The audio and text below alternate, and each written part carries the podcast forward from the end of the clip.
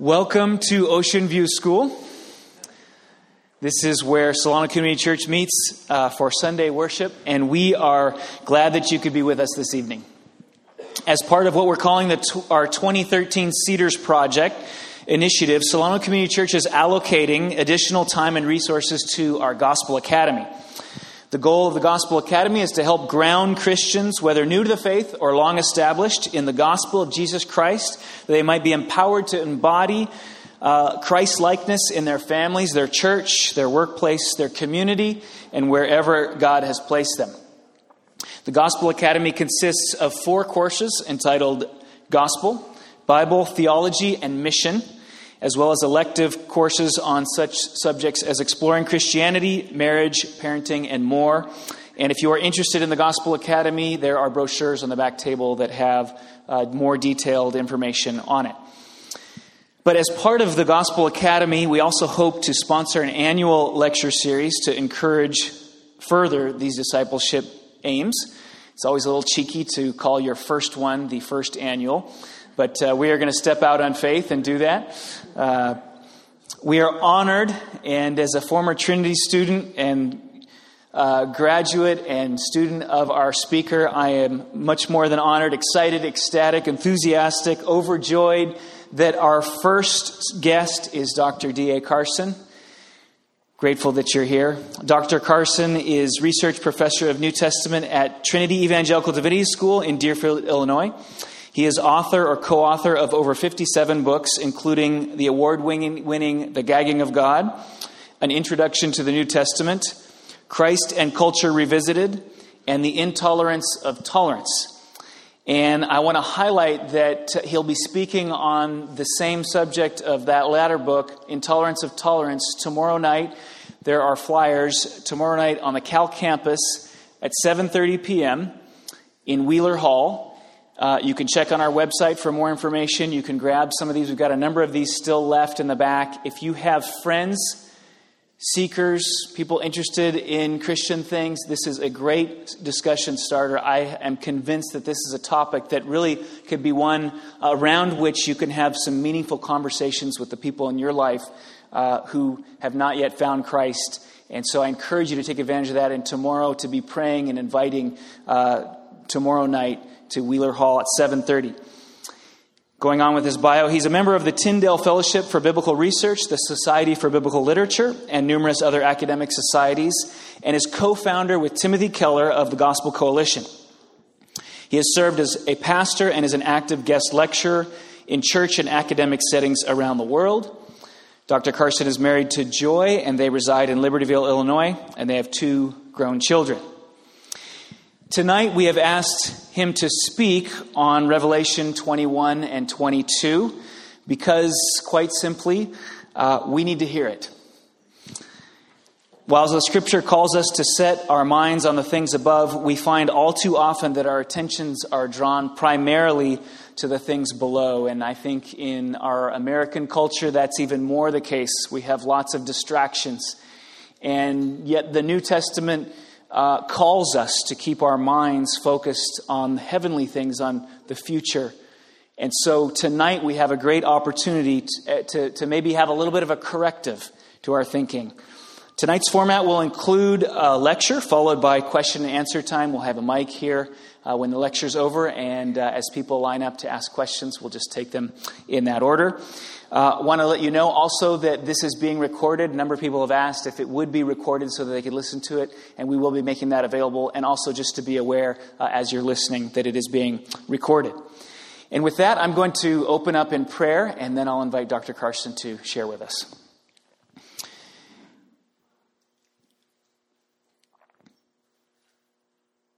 We declare to you, Lord, that we are here and ready to learn.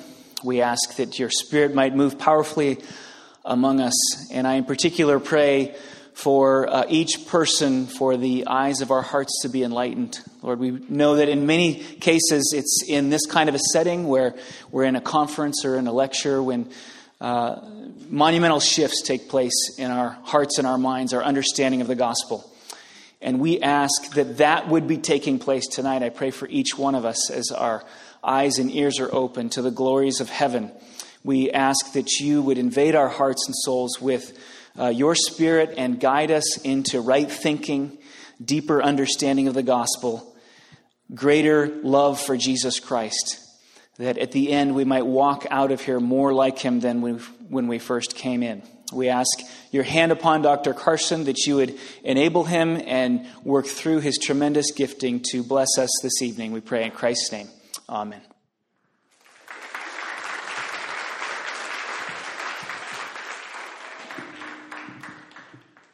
It's an enormous privilege for me to join you here in the San Francisco area. I sometimes point to people like Andrew Hoffman and say that if all of Trinity's graduates were like Andrew, then we would be the largest seminary in the world. Uh, so it's, it's a, a privilege to come home, as it were, to the local church and see what the Lord is doing in this place. Now, if you have your Bibles or a suitable cell phone with a Bible on it, uh, you might want to open to Revelation 21 and 22 and uh, in a few moments, I'll read all of chapter 21 and the first few verses of chapter 22. Jesus says in the Sermon on the Mount, Do not lay up for yourself treasures on earth where moth and rust corrode and where thieves break through and steal. But lay up for yourselves treasures in heaven where moth and rust do not corrode, where thieves do not break through and steal. For, he says, and this is the point, where your treasure is, there will your heart be also. Now, that's just about the opposite of the way we normally think. We normally think, guard your heart, because that's the direction in which you'll go. And elsewhere, the Bible does say that. The Bible says, guard your heart, for out of it all are the well springs of life. But that's not what this passage in the Sermon on the Mount says.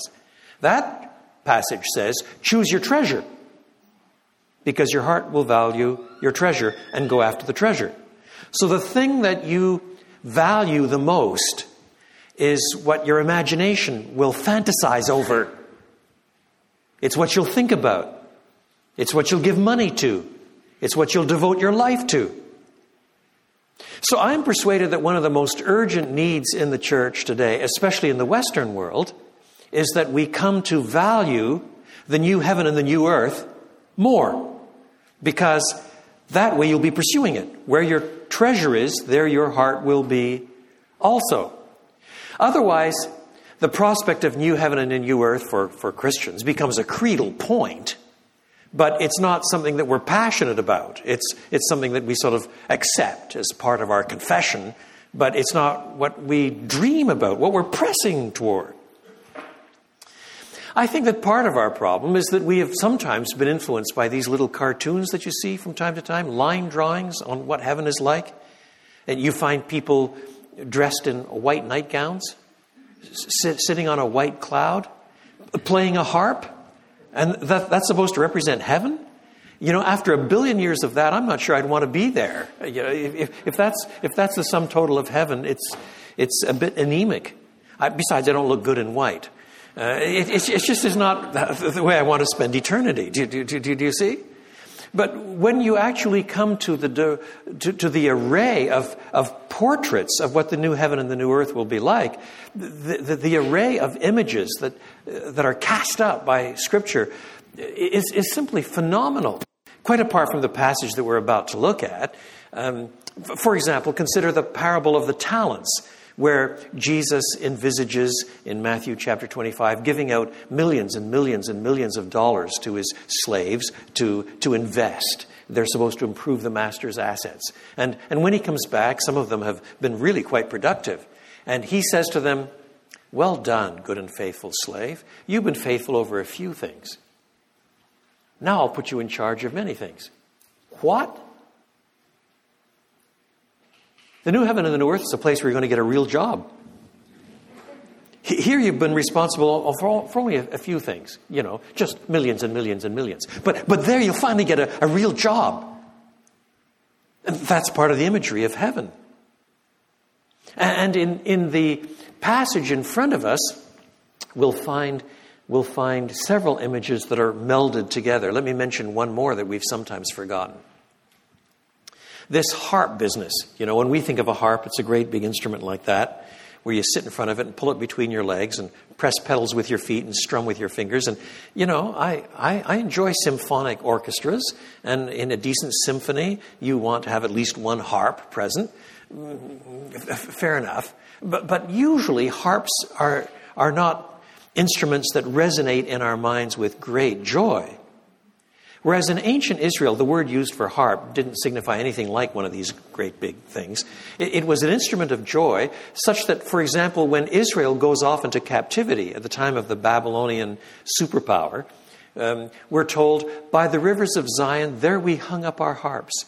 Our captor said, Sing us a song of Zion. How can we sing a song of Zion in a strange land? In other words, they want to get rid of the instruments of joy. That, that, that just doesn't make any sense. There's no joy left anymore.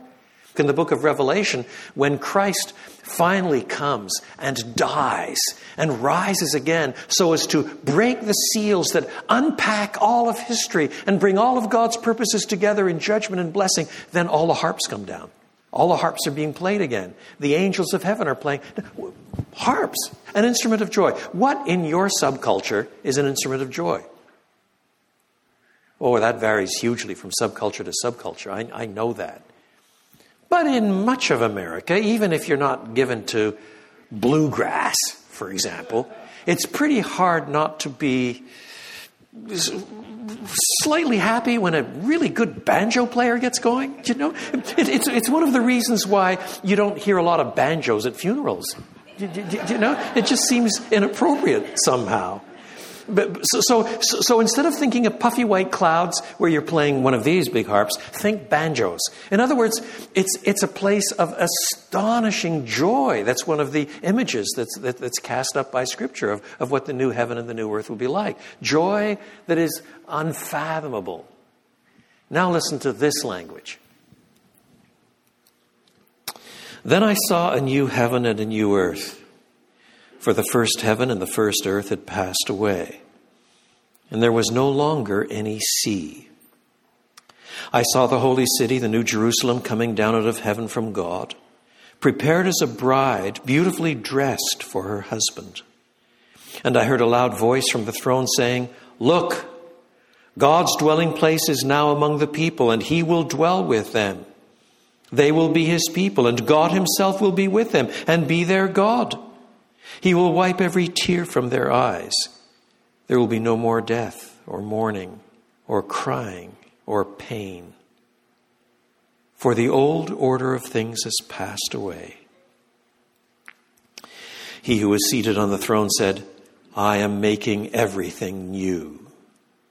Then he said, Write this down, for these words are trustworthy and true. He said to me, It is done. I am the Alpha and the Omega, the beginning and the end. To the thirsty, I will give water without cost from the spring of the water of life. Those who are victorious will inherit all this, and I will be their God, and they will be my children.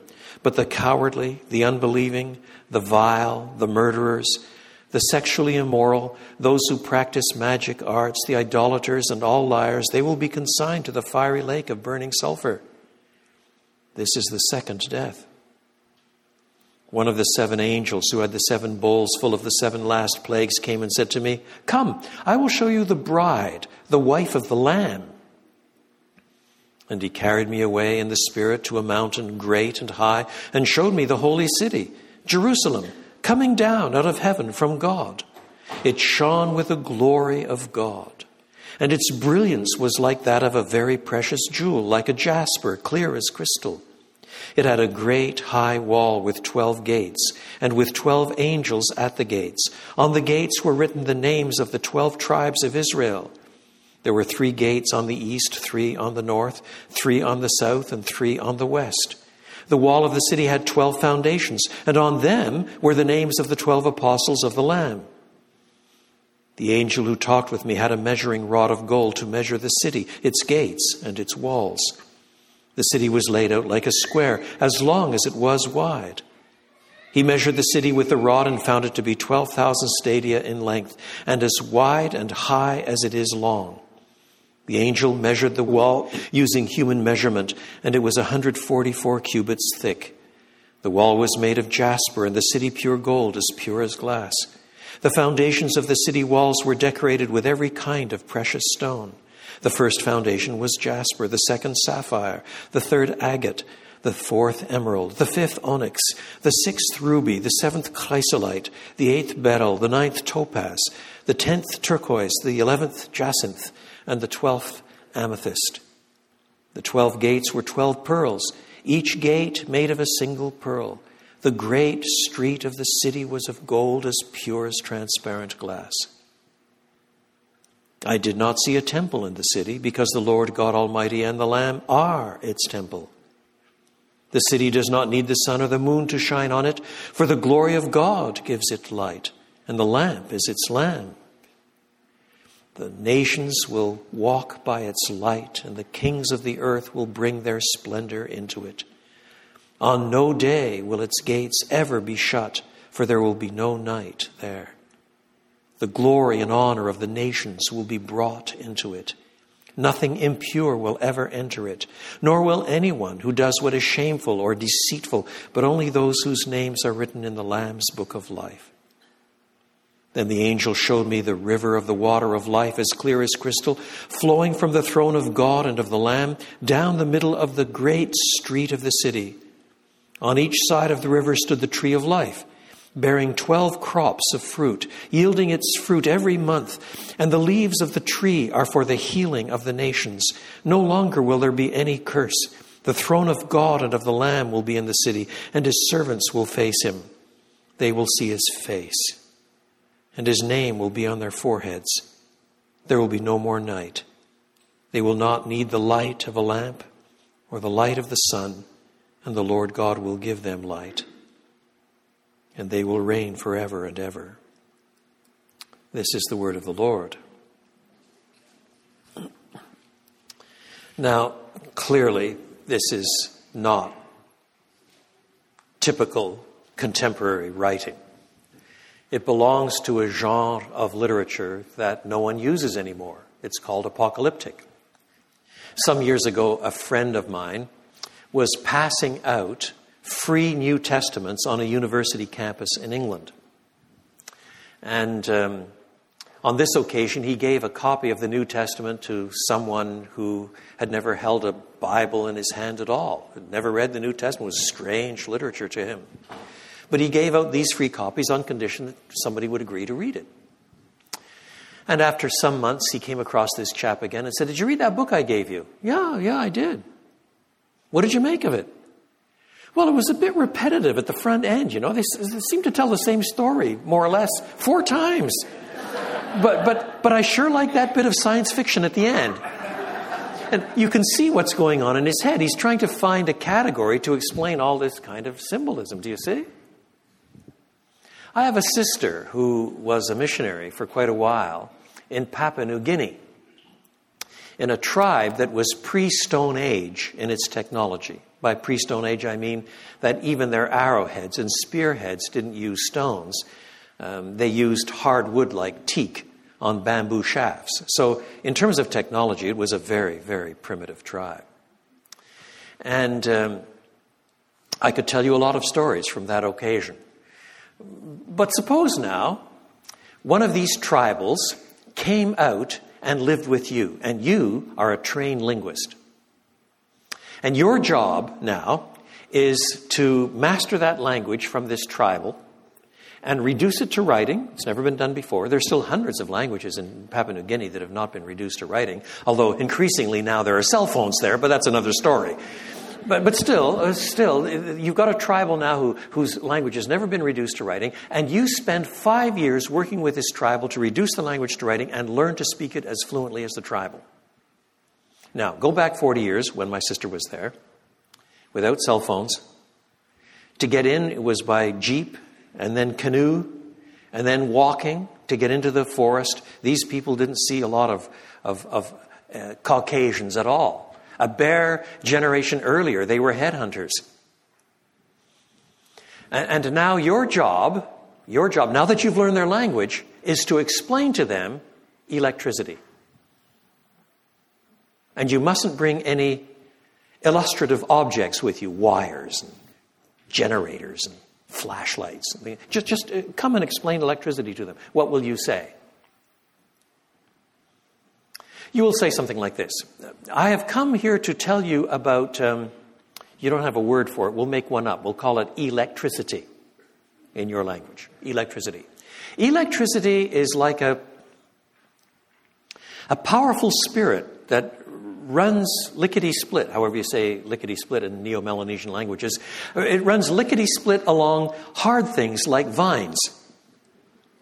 Now, these hard things like vines, we, we loop them from tree to tree. Actually, we, we cut down the trees and take off all the branches and then put them in. No, that, that's. We, we loop these hard things like, like vines from tree to tree, and we pump in this electricity, something like a powerful spirit, at one end, and then goes through the thatch roof of your mud hut into a little round thing that we, we make in, in big mud huts called factories. And in these little round things up in your up in the ceiling of your your, your thatch roof, um, it goes round and round and round, lickety split. So you, it, it's like a a mini sun in your thatch. And, and, and, you can stay up late at night. Now, why you'd want to stay up late at night, I'm not sure, but that's what you can do. And it goes into other squarish things with flat, round things on top. It goes around there really, really, really fast. And, and, and it, it heats up so that you can boil water in your clay pots um, without any smoke in, in, in, your mud hut. I've, I, have i have seen these huts, and these huts all have, have holes in the center of the thatch so the smoke can go up. You can close the holes from now on. You don't need smoke in there anymore. Do, do, do, do you see? How, how am I doing in explaining electricity?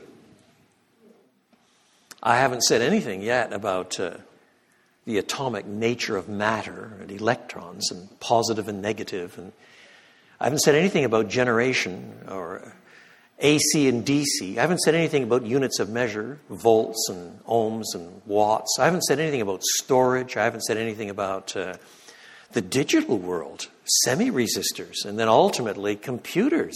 I haven't said anything about Boolean algebras, without which you cannot talk about semiconductors. I haven't said anything about uh, high tension voltage. I haven't. What's the matter with these people? Are they stupid? No, of course not. Of course not. If they emigrate to the West, their children can do as well as our children at, at any of our schools. The problem is they have no expen- experience of these things. Our, our kids don't have to have the innards of technology explained to them for them to use computers more fluently in most cases than their parents. They're, they're, brought up with things, and they, they, they, they are the categories that they know and think about.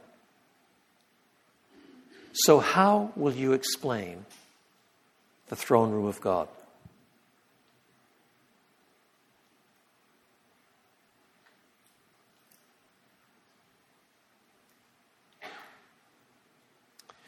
Do you see, if I'm reduced to using analogies and symbols and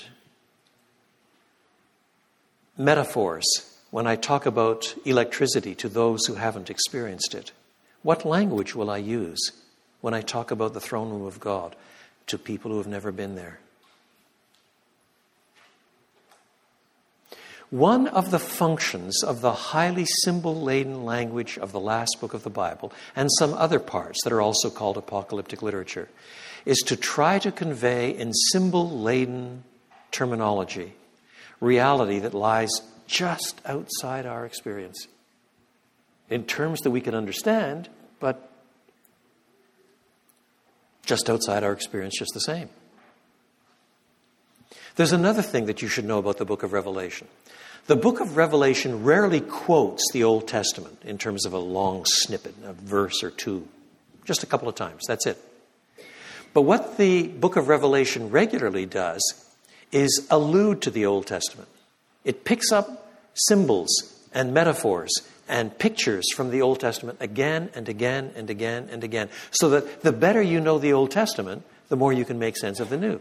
It's hard to go for more than a couple of verses in this book without picking up symbols from the Old Testament. I'll show you some of them as we get on. We, we don't have time to pursue all of them in this, in this uh, pair of chapters, but I'll show you enough of them so you'll see how the book works. Now, there are a couple of other elements in this genre of writing, but I'll pick them up as we go along. So, what do we find then in this vision, Revelation 21 and 22? What you find is in apocalyptic imagery the end of history, the dawning of the new heaven and the new earth, the home of righteousness, the final state toward which Christians press. And what you discover in this symbolism is first what is new, second, what is symbol laden about the New Jerusalem, third, what is missing, and fourth, what is central. All right, first of all, what is new? Chapter 21, verses 1 to 8. It's nothing less than a new heaven and a new earth. I saw a new heaven and a new earth. And then, verse 2 I saw the holy city, the new Jerusalem. This heavy emphasis on what is new. The language, of course, comes from the Old Testament. It's the prophecy of Isaiah in chapter 65 that first talks about the new heaven and the new earth. And this language is regularly picked up in the New Testament. For example, in 2 Peter chapter 3, we read, since everything will be destroyed, what kind of people ought you to be? You ought to be, live holy and godly lives as you look forward to the day of God and speed its coming. We read a little earlier, the day of the Lord will come like a thief. The heavens will disappear with a roar. The elements will be destroyed by fire. And the earth and everything done in it will be laid bare. But in keeping with God's promise, we are looking for, forward to a new heaven and a new earth where righteousness dwells. Or sometimes you get a similar picture without the language being used the same way. Here's Paul writing to the Romans in Romans chapter 8, verse 18. I consider that our present sufferings are not worth comparing with the glory that will be revealed in us. For the creation waits in eager expectation for the children of God to be revealed. For the creation was subjected to frustration, not by its own choice, but by the will of the one who subjected it, in hope that the creation itself will be liberated from its bondage to decay and brought into the freedom and glory of the children of God. I'm getting older. Every time I take a shower, a few more hairs disappear down the plug hole, never to be seen again.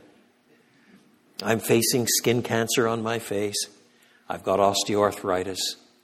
What can I say? I start singing ever more lustily, change and decay, and all around I see. But it's not just personal aging, is it? You get tired of the cycles of violence and corruption and the personal losses and disease and death. And you begin to understand why the church learned to cry across the centuries, Yes, even so, come, Lord Jesus. How do you describe what that state will be? Well, it's a new heaven and a new earth. Exactly what this will entail is beyond our capacity to imagine. Exactly what the relationship between the new heaven and the new earth and our present one is lies at the very periphery of our vision. But there are some details that are given. Did you hear them?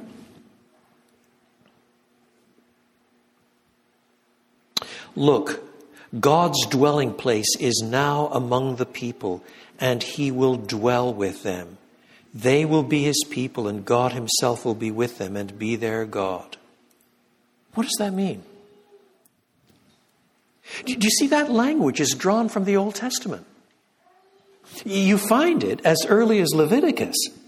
Here's Leviticus 26, where God is talking about putting his tabernacle, where he'll presence himself with the people in the tabernacle with three tribes in the north, three in the south, three in the east, three in the west. And he says, I will put my dwelling place among you, and I will not abhor you. I will walk among you and be your God, and you will be my people. Same language is here. I am the Lord your God who brought you out of Egypt so that you would no longer be slaves. I broke the bars of your yoke and enabled you to walk with heads held high. So, in terms of, of the old covenant, in terms of the tabernacle, God presencing himself in great glory, that was executed in terms of the tabernacle and later the temple in the Old Testament. But then move forward some centuries to the 6th century before Christ, where already you're getting prophecies about the dawning of a new covenant. I will put my law in their minds and write it on their hearts. I will be their God. They will be my people. Same language, but now ratcheted up to the intensity of the new, te- of the new covenant. And then Ezekiel 37, my dwelling place will be with them. I will be their God, and they will be my people. And now what do you get here? Verse 3 Look, God's dwelling place is now among the people, and He will dwell with them. They will be His people, and God Himself will be with them and be their God. Do you see what you get across the Bible storyline are certain images and themes that then get ratcheted up and ratcheted up and ratcheted up and ratcheted up until finally you get to the supreme consummation. And now God is so much with His people, His dwelling place is so much among them that there cannot be anything left of sin and its entailments, of corruption and death. For the very next words we read are these He will wipe every tear from their eyes. There will be no more death, or mourning, or crying, or pain, for the old order of things has passed away. That's what is meant by the new heaven and the new earth. It won't be the old order anymore. Moreover, this is just the negative side of the new heaven and the new earth. Everything here is couched in negation. He will wipe away every tear from their eyes. Implication there'll be some wonderful smiles and laughter. There will be no more death. There will be life. Or mourning. There will be joy. Or crying or pain. That's still the negation. What there will be instead, as the chapter goes on to cast things in positive light, is glory and health and joy and God centeredness. For the old order of things has passed away. And we've arrived at the new heaven and the new earth. And then, of course, built into this uh, description of the new heaven and the new earth is, is talk of this new Jerusalem. Verse 1, I saw a new heaven and a new earth.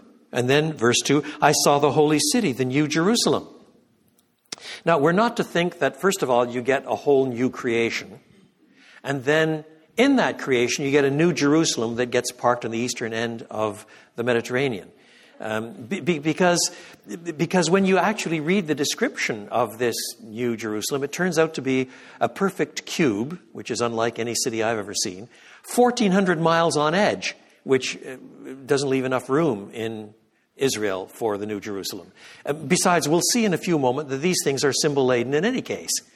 What you have is two separate images one image of a new heaven and a new earth, and another image of, of the new Jerusalem. Don't try and meld the two together. And then, hang on to your hats, you get a further image, a new Jerusalem coming down out of heaven from God, prepared as a bride. I have a word of advice for you. When your bride comes down the aisle and she finally takes you by the arm, do not gaze deeply into her eyes and say, You remind me of a city. because, do you see, one of the things that apocalyptic can do is mix metaphors. It's doing it all the time. We'll, we'll, we'll, find that this metaphor gets even more confusing in a few moments, and I'll come back to this business of mixed metaphors. And, and each metaphor must make its own contribution to our understanding. Now, again, the notion of a city being the final state has to be unpacked just a wee bit. For a start, it's a social vision. Now, I was born in Canada. And in Canada, if we have anything, we have space. A lot of it's frozen, but we have space. And, and so there's a Canadian mythology. Uh, It existed until fairly recently, and it's still reasonably strong. A Canadian mythology about, about what retirement should look like, right on the edge of bliss. And what you want is space, lots of room. The notion of retiring in a big city just seems strange until the recent generation of urban dwellers has, has, has risen. A number of years ago, 10 or 12 or so, I was lecturing in, in Korea. And at this particular school, there were some students from India. This is an interesting world where everybody studies everywhere and trains everywhere and teaches everywhere and so on. So I was in Korea teaching some students, mostly Koreans, but some from India. And at one of the meals, this Indian said to me, You come from Canada? I said, Yes. A big country, isn't it? Second biggest in the world, right after Russia, in terms of land space. How many people are there in Canada? Well, at the time, I said uh, about uh, 30 million, about a tenth the population of the U.S. 30 million? Yes. Oh, you poor man. I said, I beg your pardon? Well, I come from one of the smallest states in India, and we already have 147 million. You come from a big country, and you only have 30. You poor man. And I thought, oh boy, there's a culture shock going on here. Do you know? I'm, i mean, I, I like the space, and he, he wants all the people pressed in. Do, do, do, do you see? And, and so what you really cherish is, is partly determined by, by culture associations, isn't it? So, one of the things that is involved with the fact that this is a city rather than sort of a ranch out in the middle of Nevada somewhere or Arizona is, is, is, is the fact that it's, it's, it's picking up a social vision where the high point for the people of God is the city of God. And that city is Jerusalem. Jerusalem is the place where the temple was finally put. Jerusalem is the place where the Davidic king was. Jerusalem is, is bound up with such hope for the future that eventually the prophets start promising a new Jerusalem that has transcendental prospects. Not just an historic city on the eastern end of the Mediterranean, but something way beyond that. That's why Paul, writing to the Galatians, can say that, that our mother is the new Jerusalem. Our mother is the new Jerusalem. Writing to Christians, he says. And this depends on passages like this. Already, um, we discover anticipation in the Old Testament of a new Jerusalem.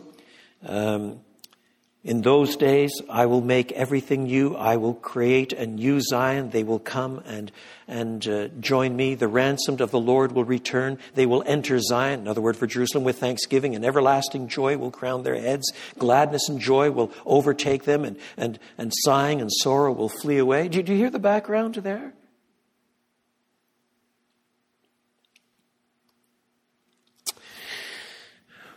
But it's not just. Um, the negative things. There will be no more pain or crying.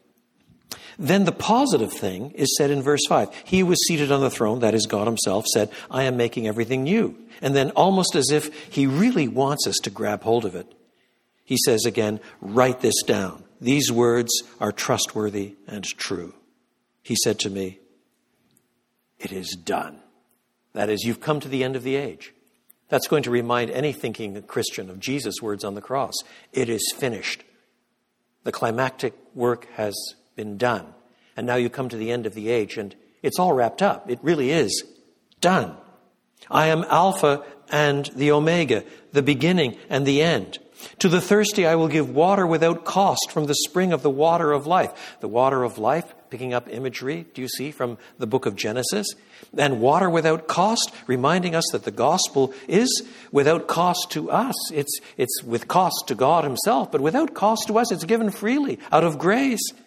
Those who are victorious will inherit all this, and I will be their God, and they will be my children. Now, I need to stop there for a moment.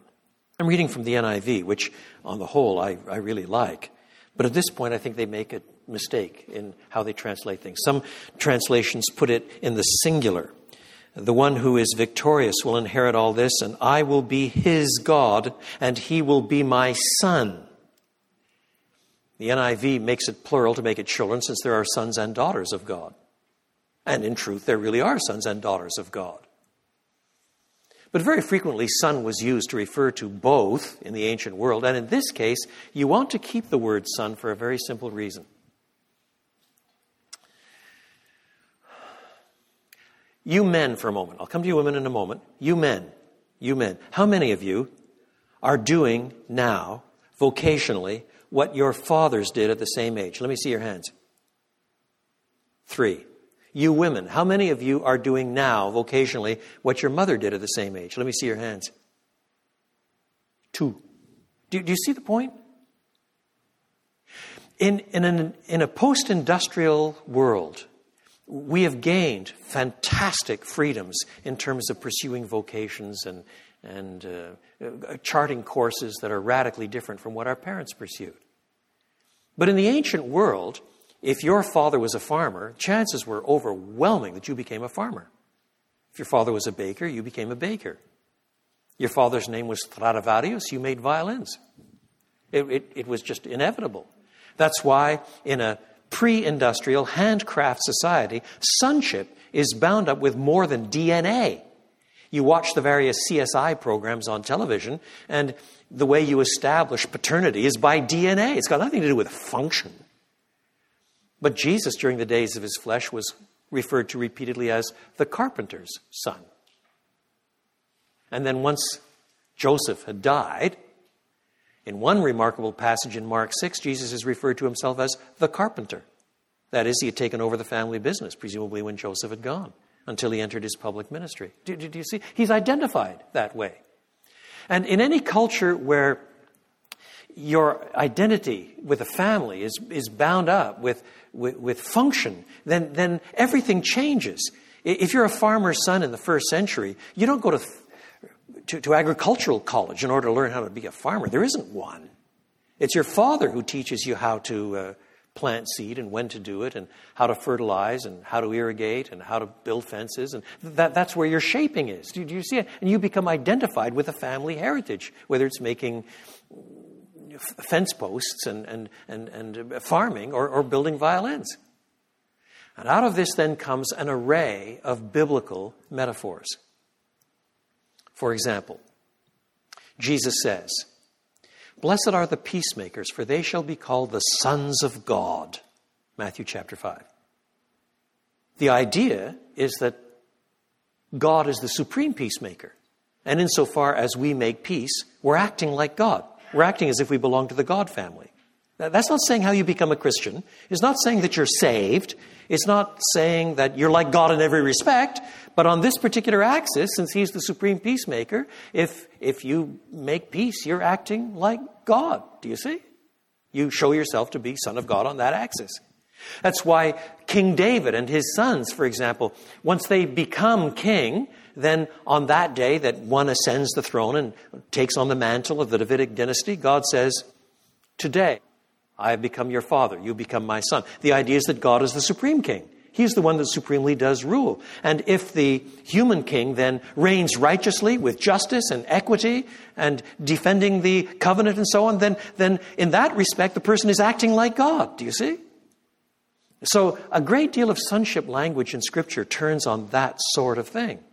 That's why Paul can write, for example, to people and say, who are the real sons of Abraham? He says the real sons of Abraham are those who act like Abraham, those who display Abraham's faith, not just have Abraham's genes. And, and Jesus himself says something similar. If you read John chapter uh, 8, for example, when Jesus is entering into some sort of dispute with uh, some Jewish leaders at the time, um, Jesus says some very strange things about how Abraham testifies to, to Jesus, even though Abraham had been dead for 2,000 years. And, and the, the, the, opponents say, You know, you're only, you're not even 50 years old, and, and, and Abraham can bear witness to you? Oh, yes, Abraham rejoiced to see my day. And uh, the opponents can't make sense of this. Don't you understand? We're the real children of Abraham. Oh, no, you're not. Jesus says. If you really were children of Abraham, you'd rejoice uh, that, that, I'm here. You, you would recognize who I am. Well, then they say, we'll up the ante. We're actually children of God. We're sons of God. Oh, no, you're not, Jesus says. If, if, if you were sons of God, you would recognize me. I really do come from God. God knows me. I know him. Heaven is, is my home. Uh, that, that's my patch. If you were sons of God, you'd recognize me. Let me tell you who your real daddy is, he says. And then he says, You are of your father, the devil and the lusts of your father you will do. He was a liar from the beginning. You're not telling the truth about me. He was a murderer from the beginning, and you're trying to bump me off. Do, do, do you see? So, so that sonship becomes a function much more of, of what you do than of mere genes. Now, that's what's going on in this passage. When we become Christians, to use biblical language, we become sons and daughters of God. Sons of God in this metaphorical sense. But now this too is ratcheted up. And now God says, I will be his father. and he will be my son. That applies equally to men and women. The idea is that now, in the consummation, you and I become like God in every way that non God can be. Now, obviously, there are some ways that we cannot duplicate and shouldn't try. The Bible says, Be holy, for I am holy. It does not say, Be omnipotent, for I am omnipotent. The Bible tells us we're to love one another as God loves. It doesn't tell us we're to be omniscient. God has what theologians call incommunicable attributes. That is, attributes of God that cannot be shared. We're not supposed to take those on. And if we try, it's a form of idolatry. But in every way in which we, as image bearers of God, can reflect God, then on the last day, in the new heaven and the new earth, that is the way it will be. We will reflect God perfectly. So that we will hear the voice of God saying, I will be his father, and he will be my son. Did you see? That's the positive side of things, not just no more pain and no more tears and no more death, but mirroring God himself over against the terrible list of sins in the following verses the cowardly, the unbelieving, the vile, the murderers, and so on they will be consigned to the fiery death of burning sulfur. An absolute dichotomy between those who are sons of God and those who are not. So, what is new? The new heaven and the new earth, the new Jerusalem, swept clean of all that defiles with God's people, enjoying God forever and reflecting Him. That's what's new. What is symbolic about the New Jerusalem? Number two verses 9 to 21. We'll go a little more rapidly here. We simply don't have time to cover all of these texts. At one level, the language has already been steeped in symbolism. But in what follows, the interpreting angel in the vision goes to great lengths to make John reflect on particular elements of the symbolism. Come back to the bride language again. One of the seven angels who had the seven bowls full of the seven last plagues, that's referring back to chapter 16, came and said to me, Come, I will show you the bride, the wife of the Lamb. And he carried me away in the Spirit to a high mountain, great and high, and showed me the holy city. So, we're talking about uh, the bride, the lamb, and the bride is the wife of the lamb, except the lamb is the holy city.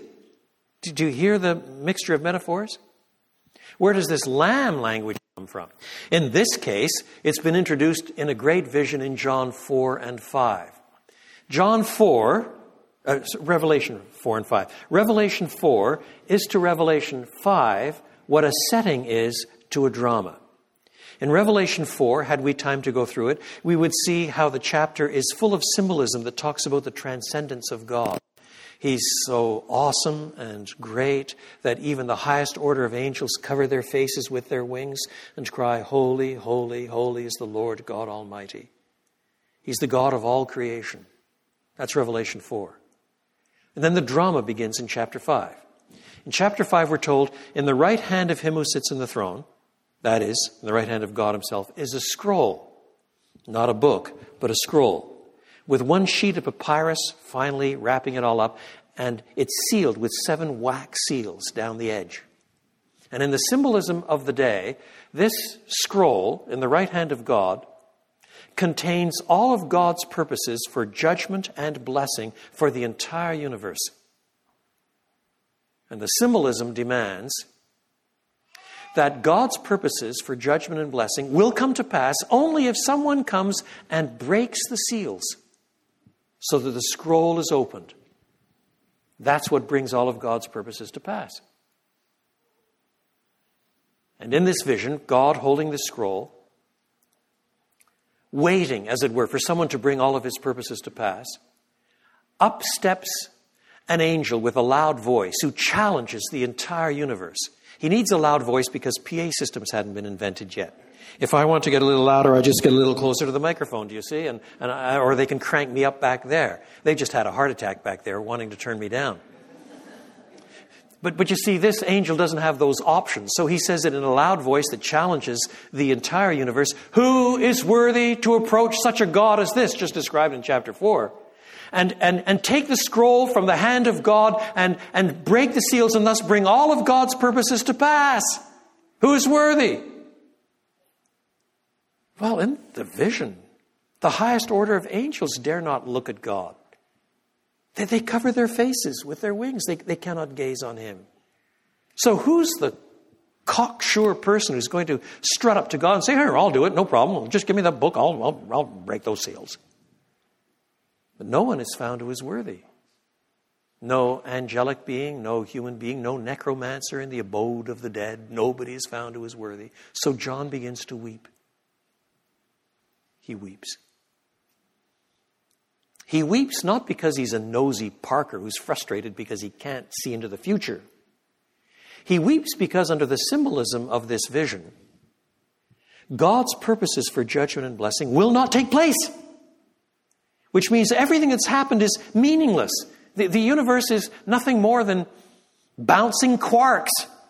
It, it's, it's nothing more than matter and energy and space and time without significance. It's, it's, it's got no guarantee that justice will prevail. It's, it's, it's got no guarantee that right will triumph. It's, it's got no guarantee that evil will be exposed. Nothing. It's, it, it's, it's just a frustrating place. And one of the interpreting elders taps John on the shoulder and says, John, stop your crying. Look, the lion of the tribe of Judah has prevailed to open the scroll. Now, the lion of the tribe of Judah means the king. The lion then, as now, is the king of the beast of the tribe of Judah. The king from the tribe of Judah, that means the Davidic king, he has prevailed to open the scroll. The promised Messiah, the Davidic king, has prevailed to open the scroll. So I looked, John says, and I saw a lamb. What is announced to him is a lion. What he sees is a lamb. We're not supposed to think of two animals parked side by side. The point is, the lion is the lamb. That's what you can do in apocalyptic. You can mix your metaphors. Do you see? I have been to some marvelous cathedrals in Britain where, in stained glass windows, they sometimes have images of, of a lion lamb, half lion, half lamb, in the stained glass windows. I know what they're trying to do, but I want to say, that's ridiculous. I mean, he, he's not 50% lion and 50% lamb, and you have to decide which end is which. I mean, how, do you do that? You, see? It's, it's why apocalyptic imagery really cannot be successfully portrayed in visual art. It is best portrayed in words, precisely because you can mix your metaphors, but you can't paint that sort of thing. If you try any sort of visual display that I can think of, at least, it's going to come out half and half or 30 70 or something. Do, do, do you see? But the point is, the lion is the lamb and, and, and a slaughtered lamb at that. So a sacrificial lamb, because he's the one who has borne our sins. But he's got seven horns coming out of his head, and a horn in apocalyptic regularly signifies kingly authority. He's got a perfection of kingly authority. And so he's a lion after all. But he comes from the very throne room of God. He comes from the center of the throne. He doesn't have to approach from the outside through the thunder and the lightning, all the rest of these things, to approach this transcendent God. He comes from the throne itself. That that is, it's another way of saying that he himself is one with God. Do you, do you see? All these images parked one on top of another, one on top of another. Talk of light, for example. Isaiah 60 says, Arise, shine. This is about Jerusalem, about Zion. For your light has come, and the glory of the Lord rises upon you. See, darkness covers the earth, and thick darkness is over the peoples. But the Lord, the Lord rises upon you, and his glory appears over you. The sun will no longer be your light by day, nor will the brightness of the moon shine on you, for the Lord himself will be your light. And then all of these other symbol laden structures. Notice all the 12s, 12 gates, 12 foundations. You're supposed to pick up 12 patriarchs from the Old Covenant people, 12 apostles from the New. It's a way of signaling that all of the Old Covenant and the New Covenant people of God will be there or the gate or the wall that is 144 cubic uh, cubits thick Um, for, for those who are mathematically challenged, 12 times 12 is 144. It's another way of getting 12 into 12 together again. Do you see? All of the old covenant people of God, the new covenant people of God. I wish I had more time to unpack these particular stones. I'm going to skip them, although they're very interesting. The city is made of pure gold, people walking on gold. That comes from the fact that when the temple was built by Solomon, he actually made the floor, we're told he covered the floors of both the inner and outer rooms with gold so that the priests in their service walked constantly before God on gold. But the most stunning thing about this city is that it's built like a cube. For one reason or another, I get to fly into a lot of airports. And you, you come into Chicago on a clear day and you see the city with all of its skyscrapers by the lake.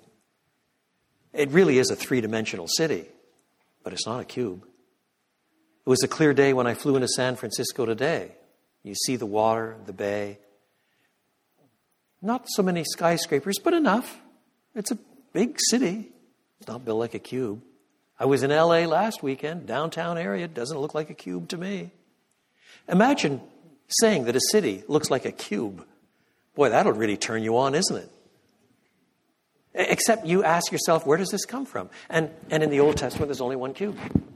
Just one cube. That cube is the most holy place in the temple. The temple was built three times as long as it was wide. And two thirds of it was the holy place where there were certain rituals that took place.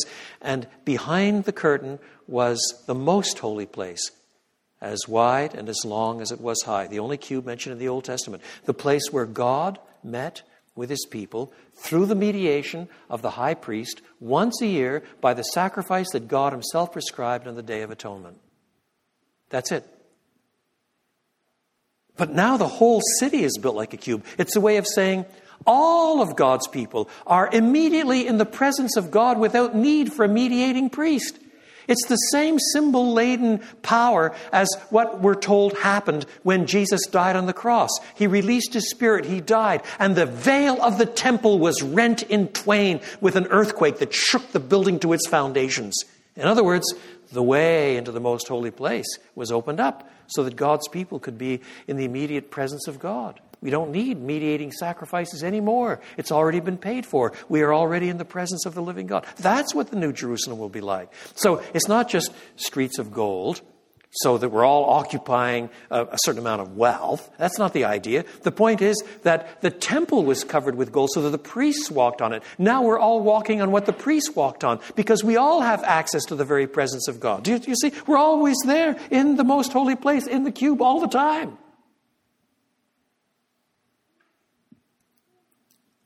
But inevitably, I should say something about what is missing from this vision. Verses 22 to 27.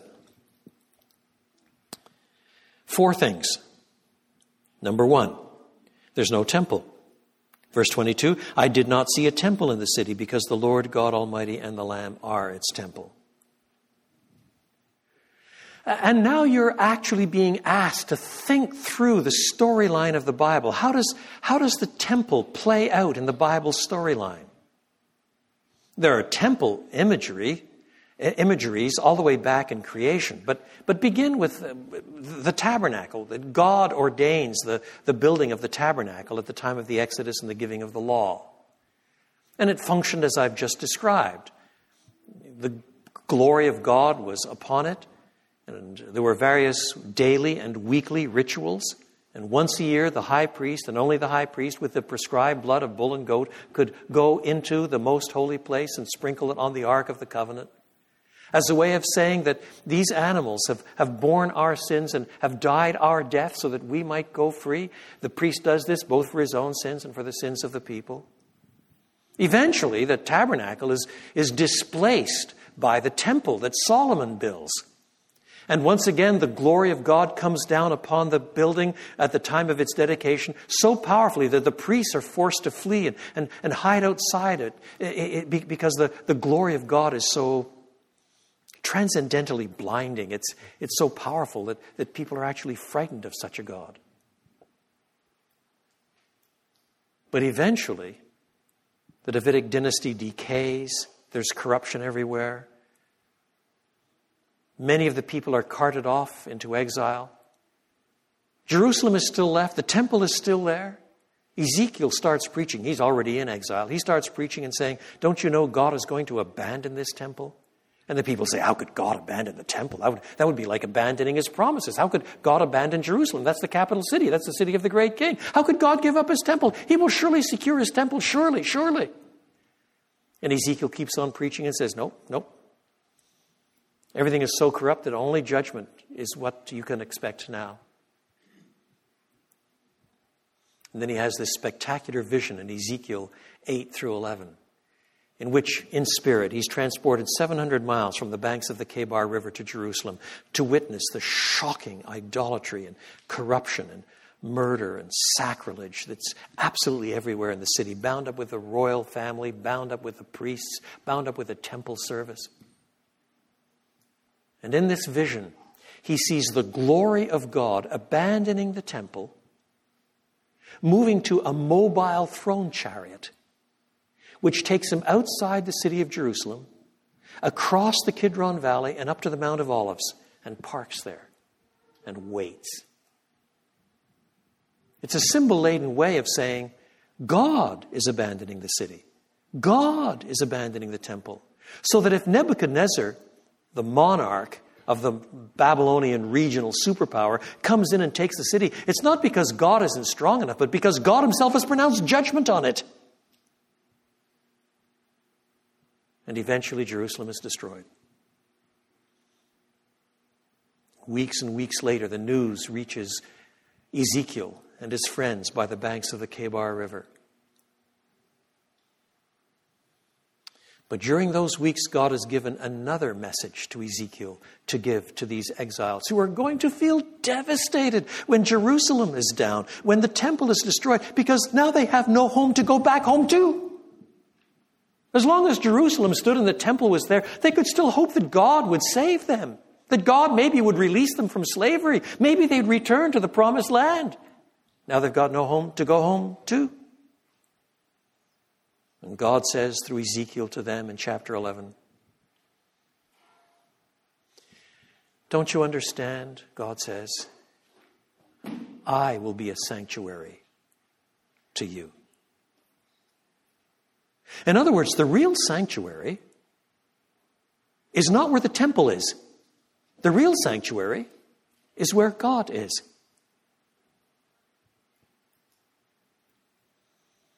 Oh, I know the history becomes complicated, and after a while, and some people are returned, and another small temple was built, and so on. But six centuries after Ezekiel, on the streets of Jerusalem, another voice was heard saying, Destroy this temple, and in three days I will raise it again. Which temple? The new temple in Jerusalem? The disciples didn't have a clue what Jesus was talking about. I bet you they were muttering under their breath, Deep, deep. More enigmatic sayings from the Master, deep. We'll understand someday. But John comments as he reports all of this in John chapter 2. He says, After Jesus had risen from the dead, then they remembered his words and they believed the scriptures. They understood that he was talking about himself as the temple of God. In other words, the temple was the place where God, in His holiness, met with sinners around the sacrifice that Christ Himself had prescribed. But now, Jesus is the place where God meets with sinners around the sacrifice that God Himself has prescribed, which is also Jesus. Destroy this temple, and in three days, I will raise it again. Other imagery tracks on and tracks on until eventually you come to this picture in Revelation 21 and 22. I saw no temple in that city. You're already in the most holy place. And the Lord God and the Lamb are its temple. You've got rid of mediation and bricks and mortar. And now you're in the very presence of God. And similarly, I saw no light, no sun, no moon, for the glory of God gives its light, and the Lamb is its lamp. Now, here again, you need to be careful. In the very first verse of this chapter, we read, I saw a new heaven and the new earth, for the first heaven and the first earth had passed away, and there was no longer any sea. So, no longer any sea in chapter 21 at the beginning, and now no longer any sun and moon. What's going on here? Now, I mentioned that I, I was born in Canada. I was brought up in French Canada. So, so I was brought up with the poetry and so on of the French side. But when I was on the English side, my parents were both from the United Kingdom. And, and the United Kingdom, at the end of the day, is a smallish country that is nothing more than a couple of big islands. So, bound up with English and British mythology is the seafaring conqueror. So I learned this sort of poetry when I was a child. I must go down to the sea again, to the lonely sea in the sky, and all I ask is a tall ship and a star to steer her by, and so on. John Masefield. But the Israelites were not a seafaring people, they were hopeless at it. When eventually some of their monarchs did manage to build some ships, they had to hire sailors from elsewhere. And, and, and as a result, biblical imagery regarding the sea does not suggest adventure, expansion, courage, beauty, nature. No, no, no, no, no, no. The sea in, Brit- in, in biblical imagery is bound up with chaos and death and danger. So read, for example, the last verse of uh, Isaiah chapter 57. There we read these words The wicked are like the tossing sea which cannot rest, whose waves cast up mire and mud. There is no peace, says my God, for the wicked. Believe me, that's not John Masefield. Did you see? So when we read, I saw a new heaven and a new earth, and there was no more sea, it's not talking about the hydrological principles that prevail. It's talking symbolism to say there's no more chaos, there's no more mud and mire. There's no more destruction. And likewise, when we come to the sun and the moon, it, we're not here talking about astronomical principles of the new heaven and the new earth, in which the author simply isn't interested. We're talking about the fact that here, the sun and the moon give us light and darkness, day and night. And so often, you see, for us, especially in the ancient world where there was no electric light, the daylight was bound up with what was done in the light, what was done cleanly. And at night, that's when you got the thugs out and the criminals and the corruption. So that light and darkness bound up with good and evil. And so our sun and our moon are used on those sort of cyclical, symbolic levels. But in those days, there will be neither sun nor moon, for the Lord God Almighty will be its light. Which is why you then move immediately to the next one. There will be no night there. That is, there will be no time of corruption. The gates are always open. That is, the gates were closed at night to keep bad guys out so the city wouldn't be attacked. And finally, there is no impurity there. Nothing impure will ever enter it, nor will anyone who does what is shameful or deceitful, but only those whose names are written in the Lamb's book of life. Have you ever wondered what it would be like to be absolutely pure?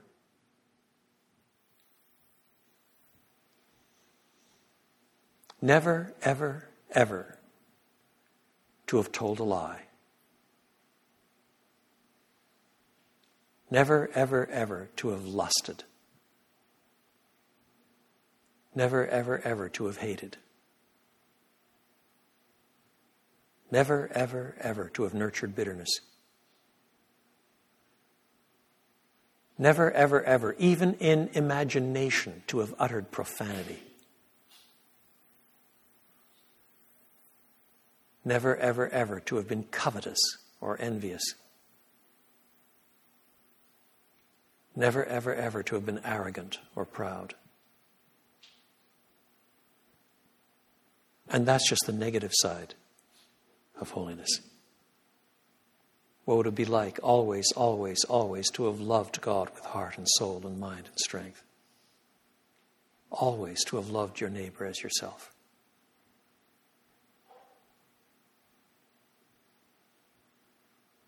And that's what it'll be like. Because nothing impure will ever enter there. And the transformation will be so complete that far from being an empty promise, This will simply be our daily experience.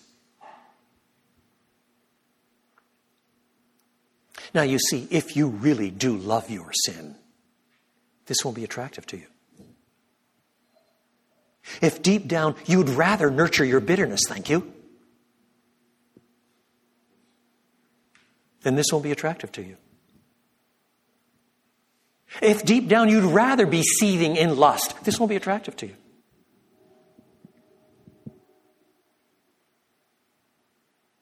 But if you want to say with an ancient hymn writer, Lord, make me pure for all my ways of darksome being, whether by earthquake, wind, or fire, Lord, make me clean. Lord, make me clean. Then this looks pretty good. It's not just that there's no more external consequence to sin death, sorrow, pain.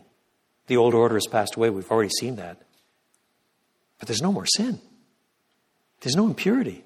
Nothing of that sort at all.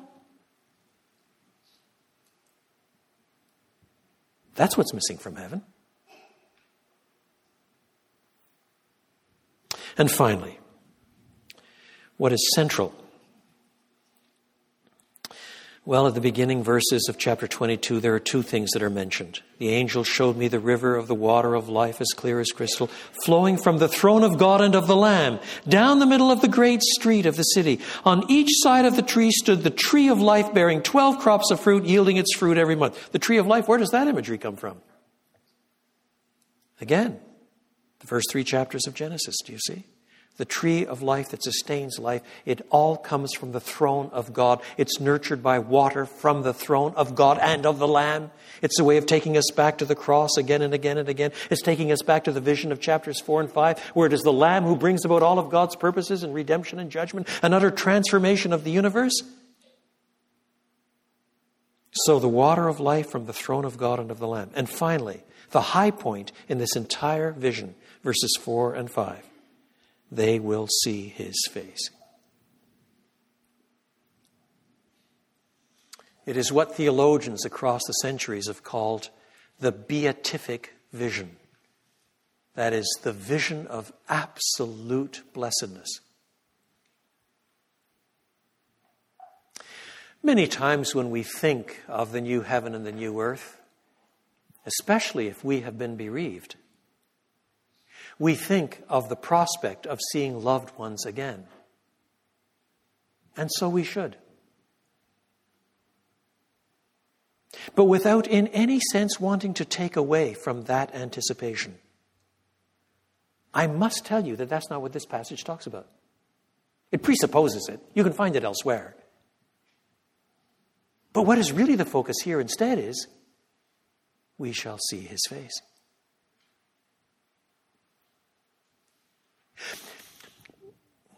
Do you know?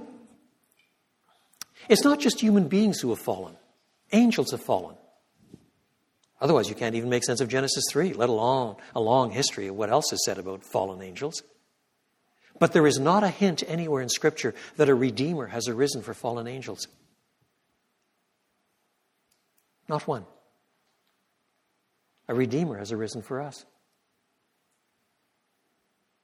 And even the unfallen angels who are in the presence of God day and night, the highest order of whom are described in the vision of Revelation 4 and 5. We read that they cover their faces with their wings. They do not ever dare gaze upon God.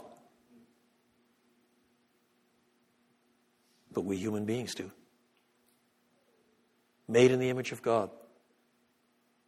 So transformed that we will reflect Him perfectly. We will be His Son and we will gaze upon him, and even that gaze will be inescapably, unimaginably blessed. It is the beatific vision.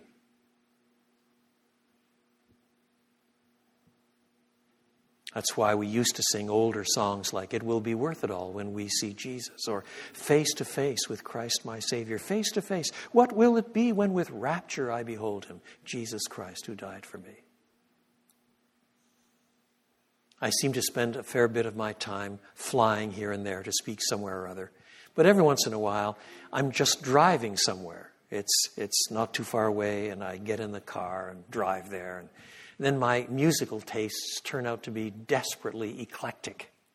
So, what music I bring with me in the car varies quite a lot. It is painfully eclectic. Not too long ago, I put in a recording of Roger Whittaker. Roger Whittaker is a South African who sings folk music from all around the world. Folk music from country after country after country. And I rather like his raw voice. On this occasion, he was singing, singing a Canadian folk piece, so he, it was bound to be good. It, it was a song of Cape Breton. Maybe some of you have visited it. In the third stanza of the Song of Cape Breton, Roger Whittaker sings If my life could end perfectly, I know how I'd want it to be. God's gift of heaven would be made up of three my love, Cape Breton, and me. And I thought to myself, my dear Roger Whittaker, you've just about defined hell. because Roger Whittaker and his love would breed like rabbits. Another generation of sinners. And before long, you'd have the threat of nuclear holocaust again, and endless war and rumors of war and hate all over again. Because the heart of the new heaven and the new earth is not Cape Breton, even with Roger and his love. No, no, no, no. They will see his face.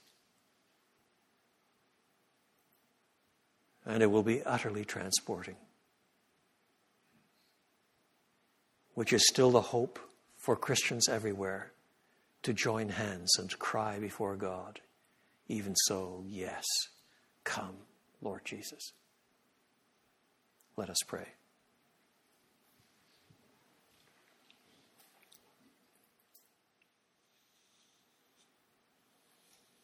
O Lord God, open our eyes to see the wonderful things about the new heaven and the new earth that your word discloses. So much so that while we're trying to be faithful here, we will genuinely recognize that our home is elsewhere. Here we have no continuing city. We hear voices around us, Lord God, that warn us not to be so heavenly minded with our no earthly good. But we know our own hearts well enough to know that there's a far greater danger of being so earthly minded that we're good for neither heaven nor earth. Help us, therefore, to return to the words of the Master and to lay up treasures in heaven where moth and rust do not corrode, where thieves do not dig through and steal. Nurture within us this great treasure, for where our treasure is, there our heart will be also. and for those, Lord God, in this small assembly who face the pressures of cancer, deep uncertainty, emotional instability, who feel the corruption of their own natures, the burden of their own sin, the loss of staggering bereavement. O oh Lord God, open their eyes and let them see. And in the midst of tears, rejoice. For Jesus' sake. Amen.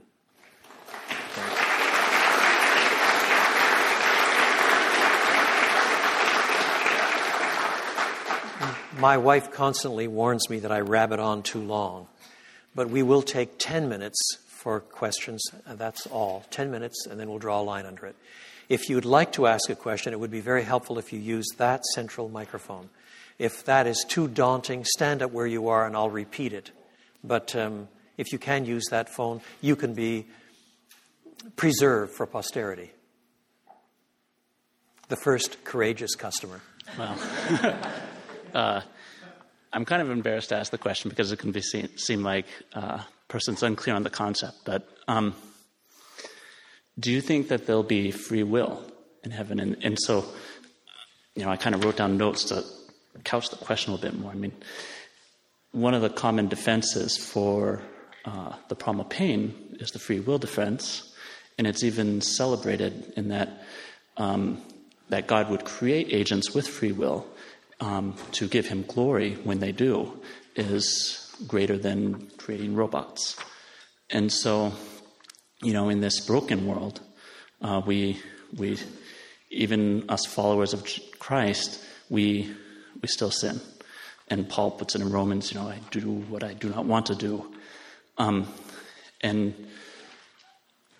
you know, you've described how, yeah, we'll, we'll be transformed, but uh, I think of how even uh, Lucifer or Adam and Eve, who, you know, they, Adam and Eve walked with God. Lucifer was in God's presence, but they still chose to turn away. Um, if the point of the question is, will there be any possibility of falling ever again? No. Now, I think that that question can be broken down into various components that it would take much too long to engage upon tonight. When people speak of free will, they can mean one of three quite different things. Um, one is power to contrary, absolute power to contrary. I don't think human beings ever have that. Another is they do what they really do want to do. I think we always have that. And in the new heaven and the new earth, we'll also have free will in that sense, but we'll never ever want to do anything that's wicked, any more than Christ ever wants to do anything that's wicked. And there's another one on top of all of that. So, um, uh, if the point of the question is, will there be any possibility whatsoever for failure or fall again? The answer is no. We will be forever perfectly secured. Another? Yes.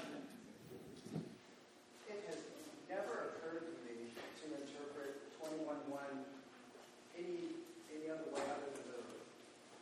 And you said that the word seed there doesn't refer to a literal seed, but to chaos and wickedness and muck and mire. What then is the principle of interpretation that we must remember when we seek to read and understand and interpret Revelation? Very good question. The question is um, uh, it never occurred to this brother to interpret sea as anything other than a literal sea, if in fact it is symbol laden. Uh, what is the ground for such interpretation? What uh, hermeneutical, what interpretive principle uh, applies that we can justify that sort of thing? Let me come at it through the side door, if I may. Instead of talking directly about that, let me talk about another area of apocalyptic literature.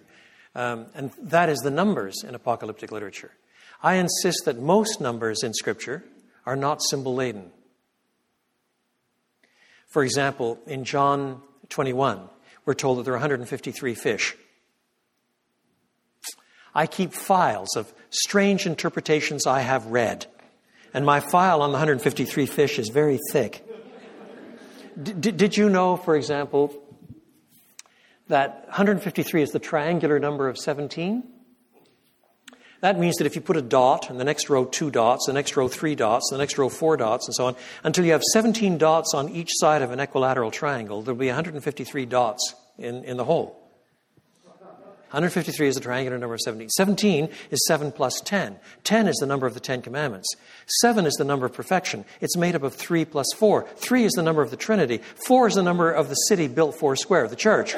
So, the 153 fish represent being made fishers of men, that is, doing evangelism in the name of the Trinity, so as to build the church four square and teach the Ten Commandments.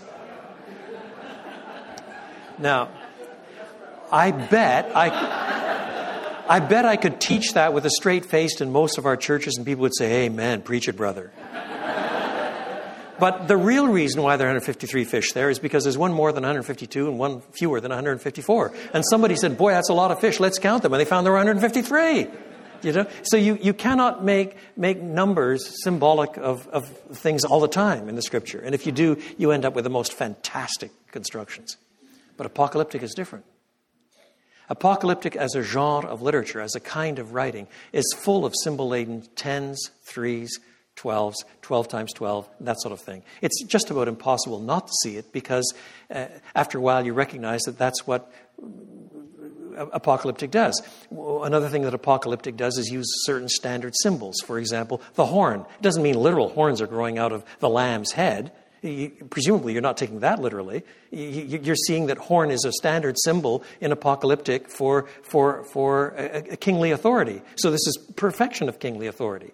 And, and, and, and, and moreover, you, you don't have to worry about having a half lion and a half lamb because you see that in, in apocalyptic literature, the symbols uh, cast their own contribution and you can have mixed metaphors. You, you can't have a lot of mixed metaphors in ordinary prose without really hurting your head. Did you see? Whereas in apocalyptic, you, you, you relish it. It's the way it's, it's put together.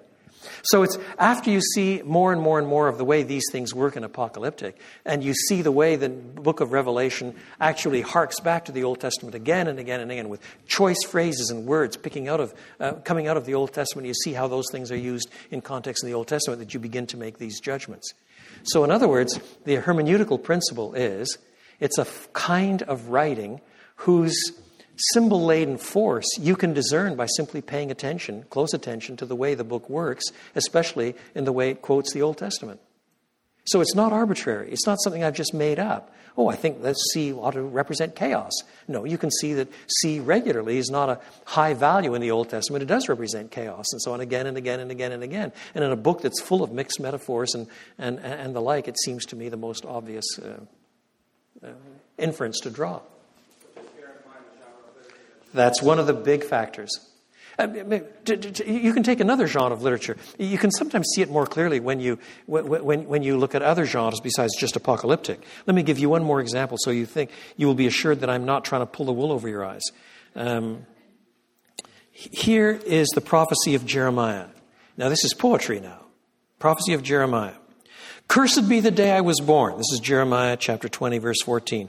May the day my mother bore me not be blessed. Cursed be the man who brought my father the news, who made him very glad, saying, A child is born to you, a son. May that man be like the towns the Lord overthrew without pity. May he hear wailing in the morning, a battle cry at noon. For he did not kill me in the womb, with my mother as my grave, her womb enlarged forever. Why did I ever come out of the womb to see trouble and sorrow, and to end my days in shame? Okay, now preach that literally. Number one. Jeremiah wishes his mother had been eternally pregnant. Number two, Jeremiah pronounces a curse on the poor character who happened to bring him, his, fa- his father the news that Jeremiah was born. Number three, I mean, that's not what you do with it. This is the language in po- poetry of saying, I wish I had never been born. That's what he means by saying that he wishes his mother had never given birth. He's not really calling down a literal curse on the head of the poor character who's actually stuck with the job of bringing his father the news. It's a, it's a way of cursing his birth and everything associated with it because he's had such a miserable life that he wishes he had never been born in the first place. And he doesn't think God is fair. But, but, but you, you see that pretty straightforward because it's poetry.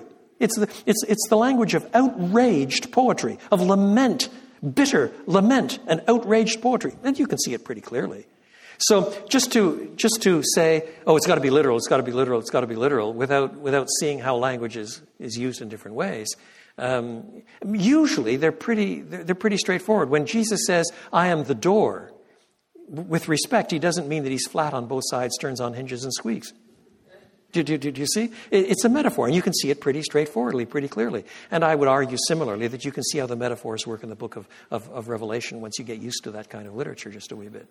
Last but not least. Hello. Hello. Um, so I want to know what differentiates between a son or daughter of God to a son or daughter of the devil. Good question. What's the? How do you differentiate between son and daughter of God or son or daughter of the devil? If you're talking, uh, let me say, first of all, uh, son language is used in, in, a lot of different contexts with different associations. But the most basic distinction is this uh, son is bound up with function, most commonly. Now, sometimes it's bound up with ontology, that is what actually be. But when it's, when it's just a question of function, it's this Are you acting like God on a particular axis, or are you acting like the devil on a particular axis? That's it, as simple as that. Now, you, you, you can find other language in the New Testament. If I were dealing with a whole disquisition on sonship, then I'd point out there's, there's new birth language so that you can be regenerated so as to have the power to act more and more like God. You, you, that, that's true. But at the most fundamental level, the answer to your question is the one who acts like God on a particular axis is said to be the Son of God. And the one who acts like the devil on a particular axis is on that axis said to be the Son of the devil. So if so, someone that is acting like God, but doesn't they act how God would want one to act, but doesn't believe in God, His name is they're not welcome in heaven. Well, I would. That's why I kept saying on a particular axis. Mm-hmm. I mean, Christians often speak of common grace. That is grace that God gives to all people commonly. So that there are all kinds of people who do all kinds of good things for all kinds of reasons. Uh, Médecins Sans Frontières, Doctors Without Borders, for example, do all kinds of good things. Insofar as they're doing some good thing and in kindness, that, that on that front means that on that front, on that axis, they're acting like God. But what is finally depicted is on every axis that human beings can be like God, they are like God. And that comes about in the New Testament because of the transformation of the gospel. He, the gospel reconciles us to God, it empowers us to change, and at the end of the day, we will be transformed so that all the sin and dross and stuff will be burned off. And on every front, God will say, as it were, I will be his God. He will be my son. So there, there, there is if you just say that somebody's done an act of kindness, therefore in this respect they've acted like God, therefore on this axis they are sons of God, therefore they're saved, you've gone way beyond anything that the Bible says about sonship language and in flat contradiction to a lot of other things that it says. Okay. So, so the, on the other hand, though, if someone does act in the way of God, you can't go to the point of saying if they act the way of God and that on an axis of that, that you can't put them in the same category as murderers and adulterers and who are going to burn in the sulfur of hell, right? So you can't put them on on that side of the same question, you know. Depends what you mean. Um, after all, um, the most basic sin in the Bible is not believing God and loving Him with heart and soul and mind and strength. That's why Jesus says that the first commandment is to love God with heart and soul and mind and strength. And that means that the first sin is not to love God with heart and soul and mind. It is the first and supreme rebellion. If you say, are there different degrees of punishment? Yes, there are. Read Luke chapter 12, verses 48 and 49. We're told some will be punished with more blows and some with fewer blows. But on the other hand, the most fundamental sin, the sin that we always commit when we commit any other sin, from covetousness to murder to rape to anything else. The first sin that we commit, the most fundamental sin, the one that is always committed with any other sin, is not to love God with heart and soul and mind and strength, because it's the supreme idolatry. And all of us are guilty of that one. All of us, without exception. Which is why the prophet Isaiah can speak of all our righteousness as being as filthy rags.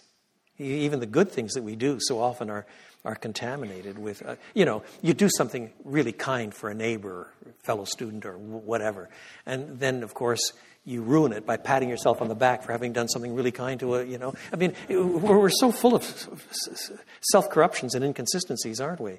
If at the end of the day we have to depend on our goodness to get to God, we're a damned breed.